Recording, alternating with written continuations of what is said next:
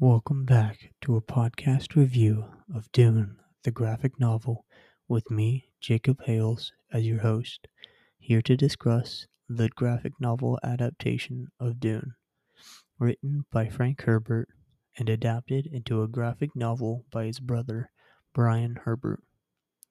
In today's episode, I'll be going over the climax or dramatic turning point in the plot of Dune, the graphic novel.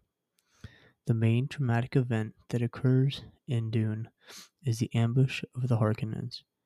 The Harkonnens were the main house on Arrakis, the desert planet, and were controlling the spice trade, and all the while prospering. However, the Emperor commanded them to withdraw from Arrakis because of the native people the Fremen were attacking, and endangering the spice trade. In their place, the Emperor sent the Atreides house to try to make peace with the Fremen on Arrakis and start up the trade again. Angered by this, the House of Harkonnen attacks the House of Atreides on Arrakis, attempting to wipe out the Atreides family, especially Paul, and take the spice trade back for their own.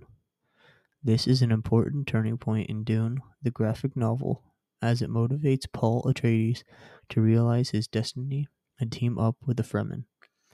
So, that about wraps up all I have to say about the climax of Dune, the graphic novel.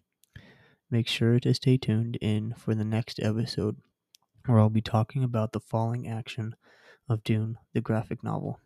Until then, peace out.